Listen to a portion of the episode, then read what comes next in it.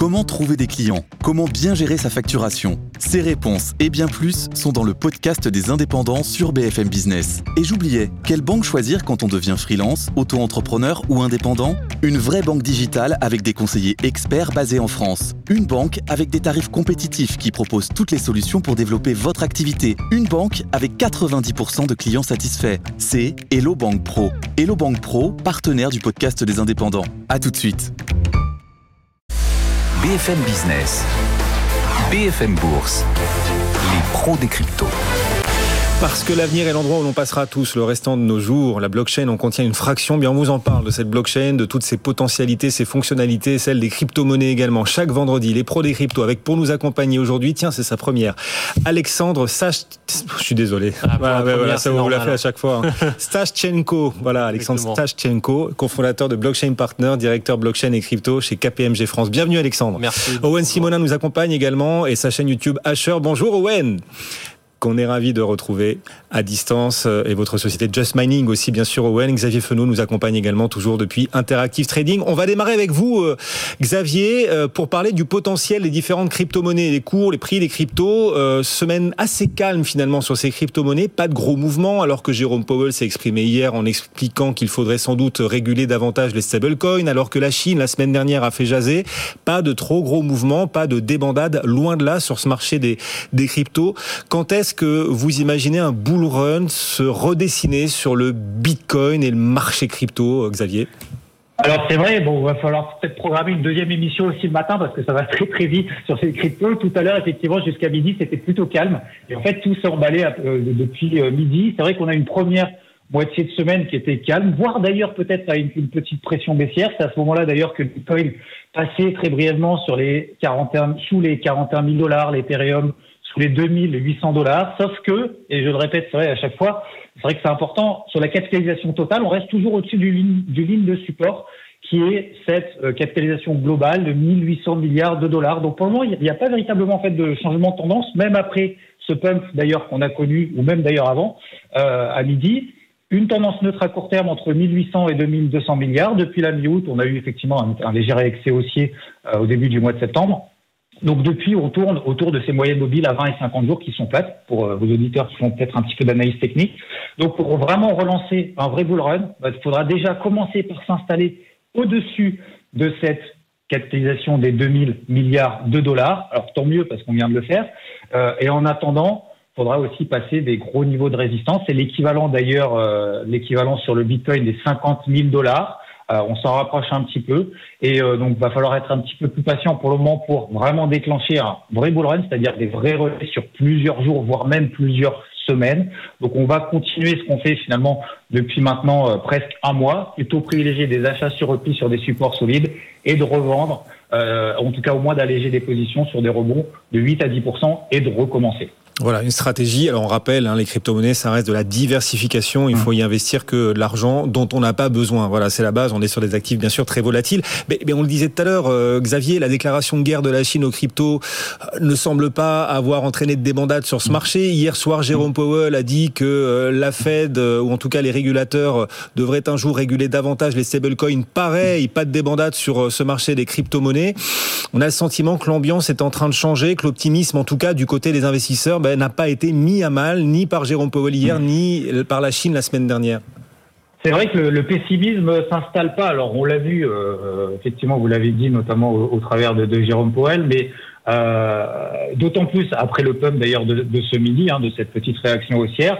Euh, même si encore une fois, on se fait toujours un petit peu peur lorsqu'on arrive sur les 41 000 dollars, on dit ah, si ça tient pas cette zone, on va encore reperdre 20-30%. Puis finalement, c'est pas le cas. Pareil sur l'Ethereum. Et euh, c'est vrai que, alors, c'est sûr que les, les, news sur la Chine, en fait, ça provoque, provoque toujours un petit peu de volatilité, même s'ils ressortent la même news à peu près tous les ans ou tous les quelques mois. Euh, et c'est vrai que ça empêche les rebonds de se transformer justement en bull run, c'est-à-dire en phase d'accélération haussière, en tendance, en relais haussier.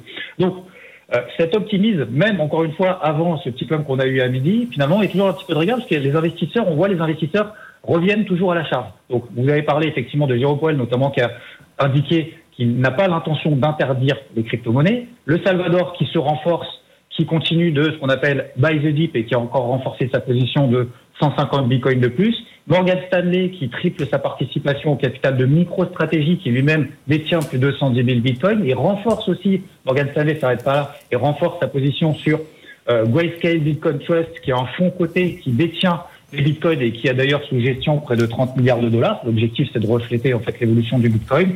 Et pour terminer, sur le fait qu'on est peut-être un petit peu plus aussi en, mode optimiste que pessimiste, c'est que selon certaines données, on a 100 millions de, de dollars de flux entrants sur les produits d'investissement sur les actifs numériques. Donc la semaine passée, ce qui porte à 300 millions de dollars sur le mois. Donc effectivement, non, l'interdiction de la Chine n'a pas changé pour le moment l'optimisme des investisseurs. Et ceux qui partent du principe que, euh, bah voilà, on est dans les starting blocks pour euh, repartir, pour voir un nouveau mm. rebond, peut-être un nouveau run à la hausse sur euh, les crypto-monnaies, lesquels faut-il, d'après vous, et à ce stade, et pour la suite surtout, Xavier, privilégier? Plutôt les cryptos en retard ou celles qui battent encore des records en ce moment?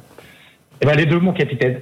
les plus fortes, parce que c'est vrai que dans les périodes de troubles, en fait, on voit depuis deux, trois semaines, elles tiennent bien. On avait parlé d'Avax il y a deux semaines, elle reste pas très loin de ses records historiques. On a évoqué il y a deux semaines, peut-être même un petit peu plus Solana, qui a toujours du potentiel pour, et euh, plutôt privilégier en fait les replis, sauf qu'en fait les replis sont très limités. Donc même si on est en phase de latérisation, elles ne baissent pas beaucoup. Donc c'est plutôt rassurant dans un marché flat entre guillemets. Et on a celles qui sont sous pression baissière depuis quelques semaines, qui sont même d'ailleurs en tendance baissière en données journalières. Je donne un exemple. Euh, Binance Coin, le plus gros crypto euh, broker crypto au monde, qui a fait d'ailleurs beaucoup parler lui ces dernières semaines à propos de régulation, d'interdiction, etc. Euh, la, le, le, le Binance Coin est passé de 500 dollars à 340 dollars, donc moins 35% en septembre, c'est quand même pas mal. Et puis finalement, Binance a indiqué ne pas avoir d'activité en Chine. Ça a suffi en trois jours qu'elle grimpe de 20%. Donc on peut faire son marché euh, dans, même dans ce, cette situation un peu neutre entre celles qui ont un petit peu de retard et qui pourraient euh, au travers de bonnes nouvelles, surprendre un petit peu, et celles évidemment des cryptos qui restent le plus solides, qui même dans une ambiance ou alors un petit peu lourde ou un peu neutre, qui finalement ne se replient pas tant que ça. Voilà, une stratégie, une vision sur le potentiel des différentes euh, cryptos. Xavier, vous restez euh, bien sûr avec nous. On va continuer de balayer, euh, de balayer l'actualité crypto-monnaie, l'actualité blockchain, bien sûr, avec nos deux autres experts, Owen Simonin, Alexandre aussi qui vient de nous rejoindre. La Banque d'Angleterre, tiens, ça, ça nous a marqué, messieurs. La Banque d'Angleterre qui se lance dans la course au CBDC, les monnaies numériques de banque centrale. Cette fois, on évoque l'implication des acteurs assez connus du monde de la finance, mais également de la crypto-monnaie. On parle des noms de PayPal, de Checkout, de Visa, de Mastercard, de Consensus. Est-ce que l'implication de ces acteurs-là va apporter un réel impact dans la conception de cette monnaie numérique de banque centrale du Royaume-Uni, Owen? Alors, Très clairement, je pense que oui, pour plusieurs raisons. La toute première raison, c'est qu'on retrouve des acteurs qui viennent des deux mondes. Euh, Checkout sont aujourd'hui l'un des plus gros gateways, donc l'une des plus grosses entreprises qui propose des paiements par achat, euh, enfin des, des, ventes et de l'achat de cartes. Oula, j'ai du mal. De la vente et de l'achat de crypto-monnaies par carte. En parallèle de ça, on a Visa et Mastercard, des réseaux que on n'a plus à présenter. Hein. Il s'agit de deux des plus gros euh, réseaux de paiement au monde. En parallèle de ça, on a PayPal, un acteur que l'on prépare que l'on ne présente plus non plus, et qui en plus d'être un acteur géant qui a déjà pris le tournant de la monnaie en monnaie numérique dans les années 2000, PayPal a lancé son service en Angleterre, le premier service que PayPal annonçait depuis longtemps, accepter les crypto-monnaies. Alors, il y a certains pays qui l'acceptent, mais pour l'instant, on ne peut pas déposer sa crypto-monnaie. En l'occurrence, avec PayPal en Angleterre, on peut la déposer et la retirer. C'est-à-dire que ce n'est pas un objet comme un ETF qui a la valeur du Bitcoin, mais c'est bel et bien ces Bitcoins que l'on peut déposer. Et pour finir, Consensus qu'on présente plus puisque c'est l'équipe technique qui développe Ethereum, qui est l'un des plus, l'une des plus grosses blockchains d'infrastructure au monde aujourd'hui. La particularité de cette alliance, c'est qu'on a des acteurs du monde traditionnel et des acteurs du monde de la blockchain qui sont collaborés pour créer une CBDC. Donc finalement, euh, on va avoir, je pense, les deux visions, la vision du monde de la finance décentralisée et celle du monde de la finance centralisée qui vont proposer une solution ensemble. Et ça, c'est, je pense que c'est très enrichissant. Oui, la Banque d'Angleterre, qui est peut-être la première banque centrale ayant recours au conseil de ses acteurs, euh, Alexandre, est-ce que l'Europe devrait se pencher dessus et se résoudre à s'inspirer finalement des, des Anglais pour la conception de l'euro digital? Bah, c'est sûr que sur tous ces sujets, euh, moi je suis plus habeas corpus euh, que Confucius. Donc euh, si on compare à ce qui se fait en ce moment en Europe, c'est-à-dire une inspiration chinoise, bah, c'est vrai qu'en Chine, ils sont en train de nous refaire le coup d'Internet chinois, c'est-à-dire un crypto-yuan, expulsion de tout ce qui est libre et ouvert, donc Bitcoin et autres plateformes, du minage. Et donc on sait le prix qui est à payer en face. Généralement, c'est sur le contrôle de liberté publique et de la vie privée des citoyens. Donc c'est sûr que si on part de ce postulat-là, qu'on s'inspire aujourd'hui de la Chine, je préfère effectivement regarder la tradition anglo-saxonne plus libertaire. Maintenant, euh, ça ne veut pas dire qu'il faut faire comme les Anglais. Euh, en fait, ce qu'il faut rappeler sur la MNBC, c'est un sujet, c'est quelque chose que personne ne rappelle jamais, alors que c'est assez fondamental, c'est qu'en fait, on ne sait toujours pas ce que c'est. Euh, les monnaies numériques de banque centrale, on ne sait toujours pas ce que c'est. L'euro digital, on ne sait pas ce que c'est. La seule chose qu'on a de la part de Christine Lagarde régulièrement, c'est une liste au Père Noël. C'est-à-dire, euh, on veut une monnaie qui soit mieux, plus efficace, plus rapide, moins chère, euh, qu'on puisse utiliser dans la vie de tous les jours, mais aussi chez les banques, euh, et puis qui transforme le plomb en or. Pourquoi, pourquoi pas hein, Rajoutons des choses sur la liste. Je vais décevoir beaucoup de gens. Désolé de, de faire le deuil de ceux qui y croient encore, mais le Père Noël, ça n'existe pas. ce qu'on va avoir ici, c'est la confrontation entre la réalité et les désirs. C'est-à-dire que quand on va avoir les choix techniques à faire, les arbitrages techniques, eh bien, c'est impossible aujourd'hui d'avoir en même temps tout ce que veut Christine Lagarde et par exemple la préservation de la vie privée, la préservation de la confidentialité, des libertés publiques, euh, une barrière contre les politiques monétaires euh, complètement délirantes qui peuvent être, euh, bah, du coup, avec une monnaie comme ça, beaucoup plus répandue dans l'économie. Donc, le sujet des MNBC, pour moi, je conclurai là-dessus, Aujourd'hui, ça reste plus un écran de fumée qu'autre chose. C'est-à-dire, c'est un sujet qui est plus de la communication et de la politique. Euh, les banques centrales ne peuvent pas se permettre, quand il y a Facebook qui dit euh, je vais faire Libra, quand il y a Bitcoin qui est au Salvador, quand il se passe des choses comme ça, les banques centrales ne peuvent pas dire je reste sans rien faire, rassurez-vous, tout va bien. Donc elles sont obligées de dire quelque chose. Donc mmh. elles disent on fait une crypto à nous. Ça veut rien dire, mais il faut qu'elles le disent. Donc elles le disent et elles font leur travail de défense de, on va dire, de la souveraineté européenne. Mais pour terminer, on devrait plutôt s'inspirer des Américains. Les Américains, qu'est-ce qu'ils disent sur les MNBC bah Que finalement, c'est pas si intéressant que ça. Les stablecoins, c'est plus pratique, c'est déployable en 20 minutes et que c'est le bras armé du dollar. C'est exactement ce qui se passe. 120 milliards de dollars de stablecoins aujourd'hui, rien en euros. Ok, ok. Mais Jérôme Powell, hier soir, expliquait qu'il fallait davantage réguler ces fameux stablecoins. L'un n'est pas exclusif de l'autre. Les stablecoins, en fait, aujourd'hui, s'autorégulent par les bonnes pratiques, c'est-à-dire qu'il y a du collatéral, on met 100% en valeur dollar pour émettre 100% en valeur stablecoin. C'est déjà de la régulation en soi. Euh, maintenant, évidemment, euh, il faut que réguler pour éviter qu'on puisse faire 20% de collatéral et 100% de stablecoin, ce genre de choses. Mais hmm. c'est plus pratique plus rapide et plus efficace pour la souveraineté monétaire de la zone euro d'aller sur les sujets stablecoin que d'aller sur les sujets MNBC. Tiens, une histoire assez intéressante, elle concerne euh, Bitfinex, euh, une des plus grosses plateformes d'échange euh, de crypto. Elle aurait dépensé, accrochez-vous, accrochez-vous, elle aurait dépensé plus de 23 millions de dollars en frais de transaction sur le réseau Ethereum pour une valeur de transaction de seulement 100 000 dollars. Valeur de transaction de seulement 100 000, 23 millions de frais. Ouh, c'est pas normal ça. Comment est-ce qu'on peut expliquer ce qui s'est passé, ce qui est arrivé à cette euh, plateforme qui est quand même pas débutante? C'est une des plus grosses plateformes d'échange de crypto, Owen. Alors, on n'a pas encore le fin mot de l'histoire. Tout n'est pas transparent là-dessus, mais la plupart du temps, c'est une erreur d'envoi. Donc, c'est une erreur de la personne qui l'envoie. Dans la blockchain, on peut saisir ce qu'on veut. Si vous avez envie d'envoyer un euro et que vous voulez régler manuellement 150 000 euros de frais, vous pouvez payer vos 150 000 euros pour envoyer seulement. Donc ça ressemble plus à une erreur. Par contre, le truc qui est intéressant, c'est la petite histoire qu'il y a derrière. Visiblement, c'est donc une erreur de Bitfinex qui a envoyé 20, euh, enfin qui a payé 23,7 millions de dollars de frais pour envoyer 100 000 dollars. ça semble un petit peu disproportionné et ça l'est. La bonne nouvelle, c'est que du coup, la poule de, minage, donc le mineur qui a validé ce bloc et qui a sécurisé cette transaction, il a compris que c'était une erreur et il a décidé de restituer 22, je vérifie juste 22,7 millions. Donc il a conservé 1 million de dollars quand même, un petit 4% de la somme totale et il a restitué la différence à Bitfinex.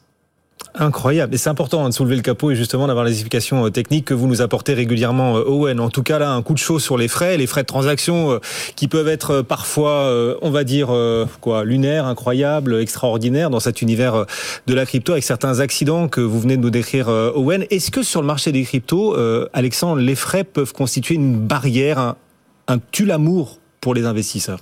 Bah, Ça peut, euh, mais je ne le crois pas, ou en tout cas je ne le crois plus. Euh, J'ai souvent dit sur Bitcoin par le passé qu'il avait, les autres cryptos, mais c'est le cas surtout pour Bitcoin, qu'il avait les capacités pour être une réserve de valeur, mais que c'est vrai sur la partie transactionnelle, avec des transactions qui pouvaient prendre plusieurs minutes, qui pouvaient coûter plusieurs euros, voire plusieurs dizaines d'euros, on n'y était pas encore pour la monnaie du quotidien. Mais en réalité, quand on regarde les retours d'expérience du Salvador, c'est quoi? C'est en trois semaines, on a la moitié presque de la population qui est dessus et qui va payer au Starbucks ou au McDonald's en Bitcoin. Et les frais de transaction qui sont payés pour ces transactions-là, eh bien, c'est de l'ordre de la poussière de centimes de dollars. Tout ça grâce à une deuxième couche qu'on appelle Lightning Network qui commence à être assez connue et qui va permettre de déporter en fait les transactions pour éviter de payer ces frais. Et donc, une fois qu'on a ça en tête, on se rend compte qu'en réalité, aussi sur la monnaie du quotidien, euh, finalement, les frais de transaction, il est fort probable que dans les prochaines années, ce ne soit plus vraiment un sujet.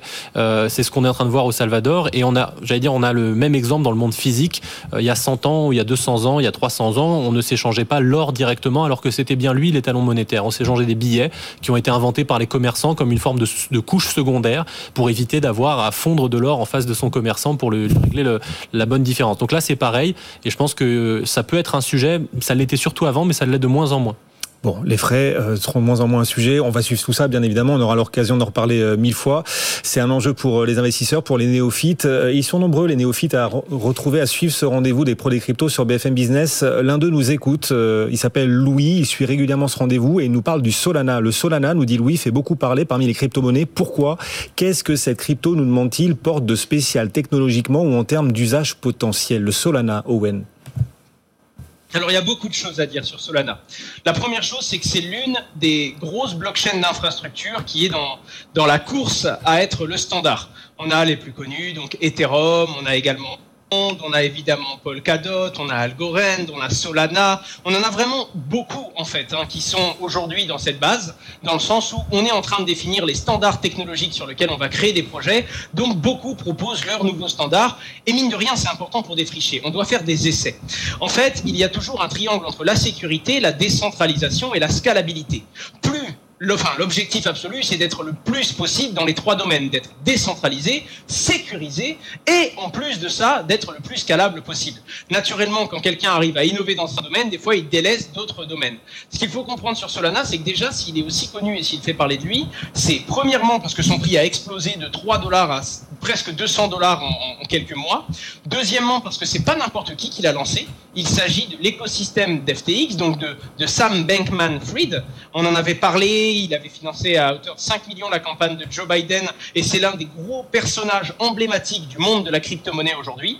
Et là où Solana a innové, c'est sur le proof of history. On parle des crypto-monnaies, du Bitcoin avec le proof of work. Les machines travaillent, elles fournissent la preuve qu'elles ont travaillé et elles sont payées. Ensuite, il y a le proof of stake. On fournit la preuve qu'on a bloqué des crypto-monnaies et en échange, on peut en avoir sous forme d'intérêt. Et eh bien là, le proof of history, c'est un nouveau concept qui est assez complexe et que je ne vous expliquerai pas en détail maintenant, évidemment, mais qui permet d'être vraiment très scalable, de monter à plusieurs milliers de transactions par seconde et du coup, cette technologie blockchain, ce socle technologique, repose donc et pour l'instant innove dans ce qui va être la scalabilité, l'hyper rapidité du réseau et les très très faibles coûts que chaque transaction demande. Malgré tout, il y a le pour et le contre évidemment. Hmm. Et quitte à nuancer, je pense que Alexandre sera encore plus pertinent que moi sur la question. Et eh oui, après ce plaidoyer, non pas un plaidoyer, mais une description voilà de ce qu'est le Solana, de ce qui explique son succès et son aura. Alexandre, quand vous regardez tout cela, vous vous vous, nourrissez plutôt de scepticisme face au Solana? Oui, mais parce que c'est mon rôle. Euh, c'est-à-dire qu'en tant qu'analyste chez KPMG, quand on nous sollicite, c'est pas pour succomber à la hype euh, dès qu'un projet se lance euh, et qu'il est innovant. Nous, c'est évidemment, on est sollicité pour regarder les projets sous tous leurs aspects, et y compris parfois, il y a une couche de hype et il faut gratouiller un peu pour voir ce qu'il y a derrière. Donc évidemment, effectivement, je vais rajouter un peu d'eau dans le vin de d'Owen qui a surtout parlé de la, partie promesse. D'abord, un, un, préambule pour les néophytes, pour les traders, pour les curieux, pour tout le monde. Dans le milieu des cryptos, tu l'as rappelé tout à l'heure en début d'émission, c'est un domaine qui est risqué. il faut faire ses propres diligence et il faut appliquer le doute cartésien régulièrement. Là, c'est pareil. Euh, on est en, en face d'une nouvelle blockchain, un nouveau projet, etc. Donc pourquoi pas? On va regarder ce que c'est. Mais on rappelle quand même que tous les 3-4 ans, à chaque fois qu'il y a une euphorie autour de Bitcoin, il y a des centaines de projets qui se lancent et qui disent tous on va faire mieux que Bitcoin, si possible en moins cher, plus rapide, plus efficace, etc. Et quand on fait un constat 4 euh, ou 5 ans après en regardant derrière, on constate qu'il n'y a plus grand chose qui subsiste ou en tout cas qui a vraiment délivré ses promesses. Sur Solana, en fait, on est devant quelque chose où il faut faire attention parce que c'est par exemple parmi les compétiteurs de blockchain de layer 1 entre guillemets, comme on les appelle, euh, que Owen a mentionné, c'est la plus centralisée autour de ces insiders. C'est-à-dire que quand on regarde euh, Ethereum, quand on regarde Bitcoin, quand on regarde d'autres blockchains, Ethereum, par exemple, dans, son, dans sa distribution de jetons initiale, il y avait 10-15% des jetons qui étaient attribués aux fondateurs et aux investisseurs. Euh, Bitcoin, c'est zéro parce que par définition, ça s'est lancé comme ça, euh, avec une, un fair distribution, comme on dit. Solana, on est autour de 50%. C'est-à-dire que 50% des jetons qui ont été émis sont détenus soit par FTX, soit par des VC, soit par des insiders de l'équipe, etc. Donc il ne faut pas s'étonner de voir tout le monde qui essaye de dire c'est super cool. Évidemment, quand vous avez 50% des jetons qui sont détenus par une petite équipe, on pourrait faire la même critique sur un Ripple, par exemple, où 80% des jetons sont détenus par quelques personnes. Donc euh, il faut bien garder ça en tête, euh, malgré les promesses. Rappelons que voilà sur les cryptos, il faut garder un scepticisme de tous les instants, suivre ces projets-là. Et je ne vais pas jeter le bébé avec l'eau du bain. Je vais conclure par ça parce que vous m'auriez posé la question il y a 4-5 ans, peut-être que j'aurais dit la même chose sur Ethereum. Ethereum, c'est une Vitalik Buterin, c'est une fondation, c'est fait hacker en 2016. Euh, Solana s'est fait débrancher pour rebooter le réseau. Donc, on, je ne jette pas le projet, mais j'invite évidemment tous ceux qui le regardent, et en particulier les néophytes, vaut mieux s'attacher aux valeurs sûres plutôt qu'à regarder ces, nouveaux projets si on ne s'y connaît pas. Vous aurez mis de l'eau dans le vin d'Owen. Exactement. Donc, euh, du vin dans l'eau. Exactement. Vous savez ce qui caractérise l'eau? Elle coule toujours et quoi qu'il en coûte vers euh, son point d'arrivée. Les cryptos et la blockchain, c'est un peu l'eau du 21e siècle. Euh, on a un sentiment, en tout cas, les cryptos, la blockchain emprunteront tous les chemins, passeront par tous les ports possibles pour atteindre leur cible potentielle de nouveaux utilisateurs, de nouveaux rivages de développement. Exemple de chemin de traverse cette semaine. Twitter, qui pousse toujours plus à l'adoption des crypto-monnaies, a mis en place une nouvelle fonctionnalité. Figurez-vous, à présent, vous pouvez donner des pourboires à des personnes sur Twitter. Le champ des possibles s'élargit. Twitter qui se tourne vers des moyens de paiement déjà existants d'ailleurs, alors qu'à l'inverse, euh, Facebook veut lancer sa blockchain avec sa propre crypto-monnaie. On voit qu'il y a ici d'ailleurs deux approches. Euh, Owen, de ces deux solutions, est-ce qu'il y en a une qui vous semble meilleure ou plus prometteuse que l'autre? Pour être totalement honnête, pour moi, elles sont simplement pas comparables. Twitter veut permettre aux gens de faire des dons et permet d'accepter les crypto-monnaies les plus connues aujourd'hui. Facebook veut lancer sa propre technologie, son propre socle. En gros, ce serait j'aime bien faire le parallèle en disant on n'est pas obligé à chaque fois qu'on veut créer une crypto-monnaie de réinventer la blockchain. C'est d'ailleurs pour ça qu'il y a des blockchains d'infrastructure. Peut-être que vous, vous voulez innover dans le domaine de la communication, alors que créer sa propre blockchain, c'est vouloir innover dans le domaine de la blockchain. À partir du moment où on trouve un socle technologique qui nous permet de faire des échanges très peu coûteux et très rapides, je vois pas pourquoi Twitter irait réinventer la roue. Alors soit Facebook essaye de réinventer la roue et ils vont vite se confronter au même problème que toutes les autres blockchains d'infrastructure, et ça peut être une blockchain d'infrastructure parmi toutes celles que j'ai citées tout à l'heure, par exemple, soit Facebook va très vite se rendre compte que ça sert à rien de réinventer une nouvelle blockchain et qu'il y a peut-être déjà une technologie en circulation, ou voire même une crypto-monnaie qui pourrait très bien remplir. Tout va dépendre de ses besoins et en fonction de ces besoins-là, ils vont définir l'outil qui, qui correspond le mieux à leurs besoins et voir s'ils doivent le créer ou s'il existe déjà. Vous êtes, vous êtes, tous euh, là à l'affût, les pros des cryptos, hein, qui nous accompagnent chaque vendredi, à l'affût de ces nouvelles fonctionnalités qui émergent, euh, les horizons nouveaux que ces fonctionnalités euh, ouvrent peu à peu aussi aux utilisateurs, et vous nous alertez à chaque fois sur BFM Business. Il y a un autre champ des possibles qui est en train de s'élargir, les tokens, les NFT. Ils s'intègrent dans des champs de la vie, dans des champs du quotidien de plus en plus nombreux. Exemple, vous qui nous suivez, en connectant votre wallet, votre portefeuille crypto à Twitter, vous pourriez utiliser désormais des NFT que vous possédez, car il sera certifié, certifié que vous êtes, vous êtes le détenteur de ces tokens. C'est un saut là aussi, et si on tire Alexandre le fil, on se dit que cette fonctionnalité qui apparaît pourrait entraîner ben, la fin, la fin du vol des images JPEG, le début d'une véritable, d'une véritable preuve de possession pour les tokens et les NFT. Bah, la preuve de possession n'empêchera pas forcément les vols, euh, de la même façon qu'on peut faire des copies d'un tableau et puis ne pas avoir l'original. Donc euh, ça ne résoudra pas tous les problèmes, mais c'est vrai que ce mouvement de Twitter en faveur de l'utilisation des NFT comme photo de profil par exemple, euh, et qui est déjà fait par d'autres, hein, on peut citer Zapper par exemple dans le milieu crypto qui permet déjà de le faire aussi, euh, bah, ça permet d'acculturer encore plus au sujet des NFT, qui est un sujet que les gens ont mieux compris d'une certaine façon que les cryptos, parce que à l'inverse des cryptos que beaucoup de gens perçoivent comme virtuels, très éthérés finalement dans, dans un monde numérique, les NFT sont rattachés au réel. C'est la preuve de possession de quelque chose qui existe, pas forcément palpable, mais en tout cas qu'on peut voir, euh, une image, quelque chose. Donc on voit euh, des sportifs, des footballeurs, des musiciens, de Snoop Dogg en passant à Griezmann qui s'intéresse au sujet des NFT parce que le lien avec le réel est plus, euh, est plus euh, j'allais dire, praticable. Et donc, c'est euh, le, mouvement de Twitter là-dessus va contribuer à la démocratisation. Je ne sais pas si ça va résoudre tous les problèmes de vol dans l'espace numérique, mais clairement, les NFT, c'est fait pour ça au départ. C'est fait pour prouver la possession de quelque chose.